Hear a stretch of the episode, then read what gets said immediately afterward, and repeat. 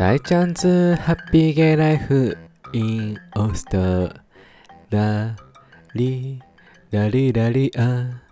かっこかり。世界中の皆さんおはようございます。こんにちはこんばんは。私銀河一キャバでエッティナゲイの大ちゃんでございます。イェイイェイウォーウォーってことで始まりました大ちゃんズハッピーゲイライフインオーストラリアかっこかり早速ぶち上げメッセージから行かさせていただきたいと思うんですけれども今回のぶち上げメッセージはカティラ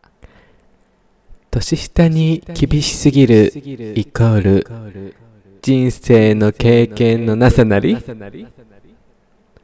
はい。ということで、今回のぶち上げメッセージなんですけれども、年下に厳しすぎるイコール、人生の経験のなさなりということで、こちらね、大ちゃんの学びから来た言葉なんですけれども、私のね、今の仕事場でもそうなんですけれども、なんか私の今のお職場って、すごい、偏僻な地にある店舗だからさ、お洋服屋さんなんですけれども、そう、だから偏僻な地にあるからこそやっぱ働いてる従業員の人って主婦さんが多いんですよね。しかもオープニングから働いてる方とか本当もう5年以上働いてる方とかが多くてでそこで結構ねなんだろうな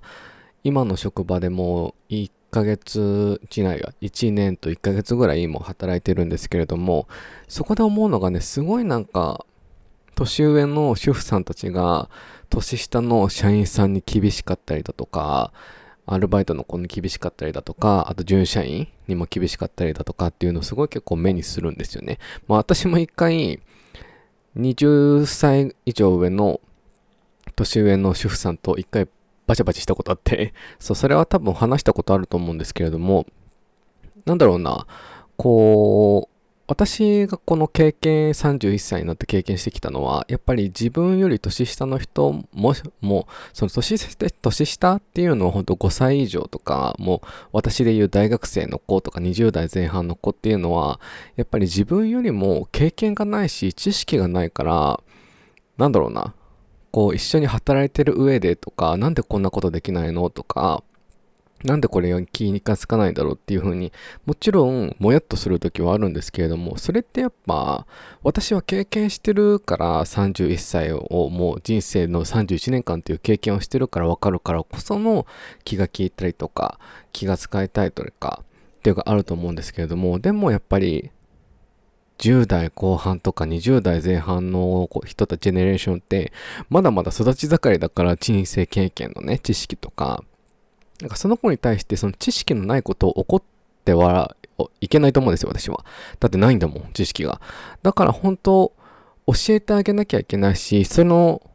あまりにもひどい行動だったら叱ってあげないといけないし、怒るんじゃなくて叱りつけるっていうのが重要だと思うから、だけどなんか今の職場の主婦さんたちって、年下の社員さんたちに喧嘩を売るような喋り方だったりとか、なんだその相手の立場をわきあの考えないで物を申したりとかっていう方が多いんですけれども、なんだろう、あなたたちは、私、同い年の社員さんがいるんですけれども、その社員さんを私は結構働ける方だと思ってるし、でももっとこうした方がいいんじゃないかなって思う部分もあって、だけどその社員さんに対して20以上の主婦さんたちとかが物申したりとか怒るような言い方をするのは私すごい間違ってると思っていて、だえ、てかあなたたちはもっとより50年とか40、40年後半の経験をしてるのになんでそんな言い方をできしかできないのとか、なんでこう下のジェネレーションを育てようとする気力がないのっていうふうに私は思うんですよ。なんかほんと50、私がもし今後私のこれで気づいたモットーは50歳、60歳になったら下のジェネレーションを育ててあげないといけないと思うんですよ。特に30代、40代とか。だからその年代の人たちがもうリタイアした人とか、もうリタイア寸前の人が、その下の二回りとか20歳下の人と同じレベルで喧嘩しても、喧嘩したら、私その程度だと思ってるんですよ。その人の人生経験っていうのを。一回私、本当20歳上の主婦さんと一回バチバチしたんですけれども、その人があもうあまりにも気が利かないし、仕事が回らないし、まあこっちも態度に出したのは悪かったんですけれども、で、向こうも明らかに態度出してくるんですよ。もうなんか挨拶もしてこなかったりとか、なんかそれを見て、いやいやいや、みたいな。私あなたよりも20歳も下なんだけど、みたいな。それでなんか、叱りつけるとか、こう、なんだろうな。なんだろうな。自分の経験で、でもね、こういうことはこうした方がいいんだよとかって言うのが、多分そのも私より年上の人たちの定めというか、やるべき行動だと私は思っていて、だからなんだろうな、本当に、その主婦さんは私から歩み寄ったんですけれども、私からすごい挨拶するようにして、だって気持ちよく働きたいじゃないですか。だからこう、自分から 歩み寄って、まあ私も悪い部分があったんで態度に出してしまった部分が31歳なのに。そう、だから私はでも反面教師で、私はもう別に今31歳で、まあ、20代後半の人はなんでって思っちゃうかもしれないけど20代半ばぐらいまでのジェネレーションの子たちはやっぱり人生まだ経験を積んでる途中だし無知なのはしょうがないから私も無知だったから。だからそれを分からせてあげないといけないんだよな。それが年上としての定めなんだよなと思って。そうだからあまりにも年下に年下年下が経験がないっていうことを分からずに叱りつける厳しすぎる人たちって、ああ、この人たちの人生って乏しいんだろうなっていうふうに私は思っている次第なキャピタル G でございます。いらっしゃいませ。ということで。なんでね、私はね、本当にそう思うんですよ。だからなんだろうな、ぜひ皆さんも、なんだろう、部下とか年下の人がなんでこんな気がつかないんだろうとか、なんで気がつかないんだよとか、イライラしてしまうことがあると思うんですけれども、いやもう、やっぱりね、しょうがないのよ。だって自分より人生経験がないし、年下だし、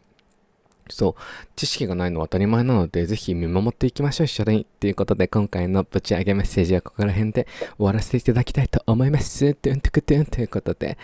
では早速メインテーマに行かさせていただきたいと思います。今回のメインテーマは、Emily in Paris を見て、フランスメンズと添い遂げることを決意してあたい。という。ことで、なんじゃなんじゃそらなんじゃそらという。ことで、大ちゃん、このポッドキャストを収録する前、2日間ぐらいちょっと SNS デトックスをしたんですよね。ちょっとあまりにも自分でも自識が、あ、なんていうの？自覚があるアディクトぶりだったので、デーティングアプリもソーシャルメディアも。なんで、いや、一回離れようと思って。で、本当、私、オーストラリア離れた時から、ネットフリックスをもうずっと登録してなくて、なんでかというと、やっぱ YouTube もそのタイミングでお日本戻ってきてから始めて、で、ポッドキャストはその以前から始めていて、ちょっと自分の休みの日にネットフリックスを見るっていう時間もなくて、お仕事の前とかあた後にも見る時間がなくて、そうなんで登録してもあれかなと思って登録してなくて、でもこれを機にちょっと見たいなと思って見て、で、前から気になってた Netflix オリジナルドラマの Emily in Paris を、あ、ここで見ようと思って登録したんだよ。再登録して、私2日間で一気見しちゃったわ。すごく良かった。監督さんがさ、 Sex and the City の監督さんらしいね。だからなんかすごい世界観も美しかったし、そのファッションにも特化していたし、見ていてすごく面白くて、だけどもその中でもゴシップがすごいあって、って絶対ゲイは好きだよねっていうドラマだったんだけどもうそれについてちょっと語っていこうと思うんだけども、まあ、結論から言うともうねフランス人のちょっとちょめらかしたいよねみたいな ちょっとフランス人と添い遂げたいなって思っちゃったの今うんすごいねそうなのよはっきり言うとフランス人に浴場してるわけあったい。そうなのよ。もう困っちゃったもんだわって感じなんですけれども、セクシーよね、フランス人って。うん、でもなんかドラマ見る限り、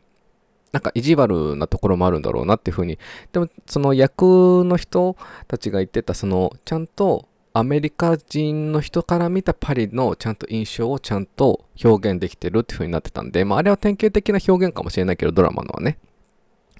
だって、そういう風に表現しちゃったらさ、日本が、日本人イコール寿司食べてるでしょ、毎日みたいなイメージになってしまうから、あ、大体こういう感じなのかな、パリって、フランスってって感じな、私は捉えたんですけれども。でもなんかさ、もう本当に、その中に出てるさ、エミリーといい感じになるさ、ガブリエル。ガブリエル is so sexy じゃない？もうたまんなくてあの俳優さん、すぐインスタを登録したんですけれども、フォローしたんですけれども、レディー・コリンズは私前からすごい好きで、もうフォローしてたんですけれども、それに出てる神役の、あの方はフランス人なのかな？の綺麗な女性と、あとアジア人のエミリーと親友のアジア人の方も、登録して、あ、フォローして、もうさ、ドハマり、ドハマりでございますよ。でもさ、途中、すごいこれ、今回ね、 Emily in Paris をただただ語るっていう回なんですけれども、そこに出てくる、5、6話ぐらいに出てくる、エミリーが break up して、その後、フランスの5、6話ぐらいで、カフェで、こう、ナンパされるっていうか、横に座ってた男性に話しかけられるっていうシーンがあったんですけれども、そこで、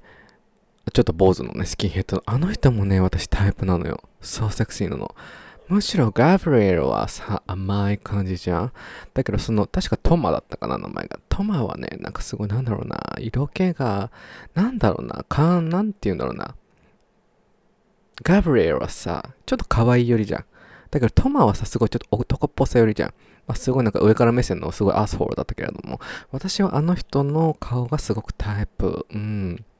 そうなのよ。これを機にちょっとフランス行きたいななんて典型的すごいもうもう単純じゃんみたいな。パリスに行きたいんですけれども、そうそうそう。とにかくもう終始ガブリエルがセクシーですごく可愛くないって話なんですけれども、でもそこでさ、結構ドラマを、なんだろうな、こうドラマを通してみると、エミリーがガブリエルが恋人がいて、繋がれなくて、ちょっとかわいそうみたいな感じなストーリーに見えがちだけど、あの、旗から見れば、エミリーはとってもビッチなの。とってもビッチだと思うのよ。だって、ま、ブレイクアップして、で、ま、最初はね、ガブリエルが恋人いるっていうのは知らなくてチューしちゃったりとかしたけども、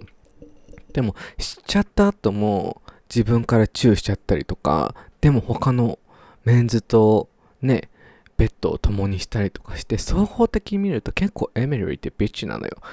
っ て結構ビッチだと思う。だけどなんだろうな、そのエミリーのそのビッチさもすごく、なんだろうな、その、なんだろうな、悪い、なんだろうな、悪いビッチじゃないんだよね。うん。すごくね、エミリーの気持ちは私すごく共感できて、こう、やっぱり思いを寄せてるけど、やっぱり叶わないのは分かってるし、だから他の男性を見つけようとすごいストラグルしてるんだけれども、で、お仕事も頑張りたいってストラグルしてる。しかもエミリーはミグレーションの身でフレンチに行ってるじゃないですか、フランスに。行ってるから、そこでやっぱり一人で寂しくて頑張って男性を見つけようとしてフランスの文化に馴染もうとこう頑張ってやっていてでガブリエルといろいろある。だけどさガブリエルもさ罪の男なわけよ。なんか気を持たせるような言い方をやっぱ最初はしてたじゃん。だからね、ガブリンもね、共犯者。だって最初恋人がいるっていうのを分かる前に、なんかエミリーが回数を間違えちゃうじゃん。あのね、オーストラリアと同じだった。なんか、ほんと1階を1階って呼ばないよ、オーストラリアも。グランドフロアだから。で、日本はもう1階が、地べたが、一番下が1階じゃないですか。だけど、オーストラリアも多分フランスも、そこがもうゼロって考えた方がいいと思う。グランドフロアって、日本でいう2階が1階になるから、で、エミリーがその回数を間違えていっちゃうじゃないですか。で、そこでガブリエルの部屋行っちゃって、あ、でも別に何回でも来てもいいけどね、みたいなガブリエルが言うじゃん。それまで罪な男だと思った。だけどそっから多分、ガブリエルは、ま、可愛い女の子が上に引っ越してきたな、みたいな。あ、若干、うん、気になるな、みたいな感じだったけど、多分途中からガブリエルは、その、ちょっとつまみたい、エミリーのことをちょっとつまみたいかもって思った女子から多分本当に気になってきちゃったっていう女子に変わっちゃったのよ。罪な男よね。で、だけどエミリーのその、なんだろうな、純粋さ、ピッチだからこその純粋さっていうのも、にも惹かれてるんだと思うんだね。そのアメリカ人のこのストレートフォワードの感じが多分フランス人の彼には多分ズキュンときたんだと思うんだよね。そうそうそう。だけどまあ人のものを奪うっていうのは私はよろしくないと思うから、うん。だけどさ、一気見してさ、すごい、最後何とも言えない終わり方で終わったじゃん。あの、ガブリエルは自分の故郷に帰ってレストランを開くつもりだったのに、投資家の人が援助してくれて結局パリにあるお店、自分が働いてたお店を、で、その地元に戻るからって言ってカミーユ X と別れたんだけど、で、そのタイミングでエミリーも、やっぱり寂しい気持ちを伝えたいと思って、もうその気持ちもすごいわかるわけ、私は。ビーチとしてね。そう。で、すごいわかると思って、結局、やっぱ伝えに行かなきゃと思って、わーって言って、でもその時はもう別れてるって知ってるからさ。で、伝えて、でも、そこでね、エミリーを、まあ、やっちゃうわけよ。ベッドを共にするんだけど、でもエミリーはちゃんともう割り切ろうと思って、周りの人を傷つけるからこの一回きりでこう私の気持ちを満足させて別れようと思ったら、なんと残る、みたいな。その投資家の人が現れたから残る、みたいな。パリに残るで最終回だったの。わし、てっきり続くもんだと思ったらさ、終わりやがったのシーズン1がそこでもう、オーマイゴーシだったんだけれども、そう、オーマイゴーシすぎて、でも、シーズン2が確か今年のメイから撮影が始まってるらしいから、もう、もう楽しみで仕方ないんだけれども、まあ、ガブリエルも出るらしいし、前のキャストさんはね、結構、勢ぞろいで出るらしいんだけど、そうだからね、すごいね、なんだろう、エミリーのビッチライフっていうのもなんとなく共感できるわけですよ。シングルなりの、やっぱシングルだから、なんだろうな、やっぱ遊ぶ、遊ぶって言ったらあれだけど、やっぱいろんな男と人と会うわけじゃないですか。もちろんその中でやっちゃうこともあるだろうし。そうそう、でもエミリーもそのシーズン1の最後の方で、こう、デザイナー、デザインカンパニーの結構上役の人とこういい感じになるんだけど、ガブリエルのガブリエルのことを吹っ切りようとして、その人と、あ、よし、その人とやってこうと思ったらガブリエルが別れて、やっちゃって、でもガブリエル残る。で、今、スインゴからみたいな。わお、どうしようって関係な感じで終わったのよ。すごいも楽しくてしょうがない。そうなんだよ。だけど、このドラマのいいところって、そういった、なんだろう。私一番このドラマでポイントとなるのは多分アメリカ人がミグレーションとして他の国に行ってるっていうその環境をドラマにしてるの私すごいいいと思ったの。それってやっぱこの全世界にはやっぱり自分の国を出ないで他の国の人の文化とか他の国の文化と分からん分からないからこそのこうステレオタイプで物申しちゃう人とかいると思うんだけどこのドラマってアメリカ人で第一言語が英語でその人がミグレーションとしてフランスに行って頑張って言語も覚えようとしてその国の文化を捉えようとしてストラグルしてるっていうのがすごく私すごいいいメッセージだと思うの。だからそのアメリカにいるミグレーションのエージェントとか他の国の人エージェントじゃなくてもねその人たちは頑張ってるんだよって。自分の人生の宝にしようと頑張ってたりとか、永住権を頑張って、そのあなたの国が好きだからこそ頑張って第二言語を英語として学んで頑張ってたりとか、オーストラリアも一緒。オーストラリアのミグレーションのエージェントたちは頑張ってたりとかしてるから、そういうのを分かれる、このドラマだなって私は思ったの、エミリー・イン・パリスは。だからすごく、あ、いいド見終わって、最初は、あ、このビッチな感じすごい好きなドラマと思ったけど、後々よく考えたら、この migration がテーマになってるとこも私はすごくいいなって思った。アメリカにしかも第一言語が English の人がっていうのがすごく私は重要だと思ったから、すごくいいドラマ。うん。結論いいドラマ。そうなんでシーズン2が楽しみで仕方ないって話なんですけれども。っていうね、今回の Emily in Paris を見たらただもう語るっていう、もうさ、今さ、本当にね、フランス人の人に屋上してんだ私。いかに今にフランス人と出会えるか、そしてやれるか、やれるかって正直言っちゃダメよ、皆さん。本当にそうあげられるか、そう、ベッドを一緒に共にできるか、それかもう結婚しちゃうかなんて本当になんだろう。あのフランス人の人がちゃんと相手の人、なんだろう、性対象の人を敬える感じは私はすごく素敵だと思うけど、でも結構プレイボーイは私は多いと思うの。なぜならば私フランス人の友達がいるから、そう、オーストラリアで会った人が今日本に住んでて、結構その人もすごい人なんだよ。ジェントルすぎてプレイボーイに見えちゃうの。そう、ジェントゥージェントルなの。だからみんなに優しいからみんな気を引いてしまうしっていうフランス人の罪なところだと思うんですけれども。そうだからね、そのフランス人の友達もね、新宿に住んでんの、新宿のタワーマンションに住んでてさ、この前遊びに行ったんだけど、すごい部屋大きくてびっくりしちゃったって話だからね。その人とワンチャン釣ってみたいな。でもその人は本当にお友達なんでね、その仲良くしていただきたいと思うんですけれども、いつかパリ、ちょ、あの、案内してねって言おうと思ってっていう感じで、今は大ちゃんはフランス人に夢中でございます。以上。ということで今回の今回のメインテーマを終わらせていただこうと思います。皆さんぜひ、ネットフリックス登録している方、 Emily in Paris をぜひ見てください。リリー・コリンズがすごい可愛いし、ファッションもすごい可愛いので、うんうん、ぜひ皆さんチェックしてください。そんな中、大ちゃんこんなネットフリックスのドラマ、めっちゃおもろいよっていうのは、基本でも洋画系しかは基本見ないんで、アジア系はね、ちょっと、うん、ちょっと専門外なので、そう。 English ドラマとか、ムービーとか、すごいおすすめなのあったらぜひ皆さんお紹介くださいませ。ということで、今回のメインテーマはここら辺で終わらせていただこうと思います。皆様、イェイイェイウォーウォーってことで。で、今回じゃないよ。皆さん、私のインスタグラムと Twitter のフォローの方ぜひよろしくお願いします。Twitter の方が、大ちゃおみ大ちゃおみでございます。インスタグラムの方が大ちゃおみ0520。大ちゃおみ0520。その大ちゃおみのスペルが daichaomi0520 daichaomi0520 でございます。でですね、E メールの方もございますね。ございますねとか言っちゃった。ございますので、そちらでもね、よろしいので、ぜひぜひ送ってください。メールの方。そちらが大ちゃおみ0520 gmail.com でございます。スペルはあの、インスタグラムの方と一緒でございますので、ぜひダイレクトメールもしくは E メールの方で質問と感想と、大ちゃんこんなこと話してとか、ネットフリックスのドラマこれおすすめだよっていうのを送ってくださると大ちゃんすごく嬉しいのでよろしくお願いします。で、プラスこのポッドキャストの評価の方もしていただけると大ちゃんすごく嬉しいので皆様お手数ですけれどもよろしくしくお願いします。で、最後に大ちゃんの YouTube チャンネルの方も盛り上がっております。よろしくお願いします。そちらがブチ上げチャンネル、ブチ上げチャンネルでございます。大ちゃんのキャワな顔が拝めるでございますので皆様ぜひチャンネル登録とコメントといいねとよろしくお願いします。ではでは皆さん、今回はここら辺で終わらせていただこうと思います。皆様、あのね、もう全世界は多分、季節の変わり目だと思うので日本は本当最近からね雨がすごい降り始めて体調崩しやすいんですけども皆さん本当に体調だけにはお気をつけて皆様お過ごしくださいませ。ではでは皆さん。あげな。ぶち上げな。1週間はお過ごしくださいませ。バイバイキー。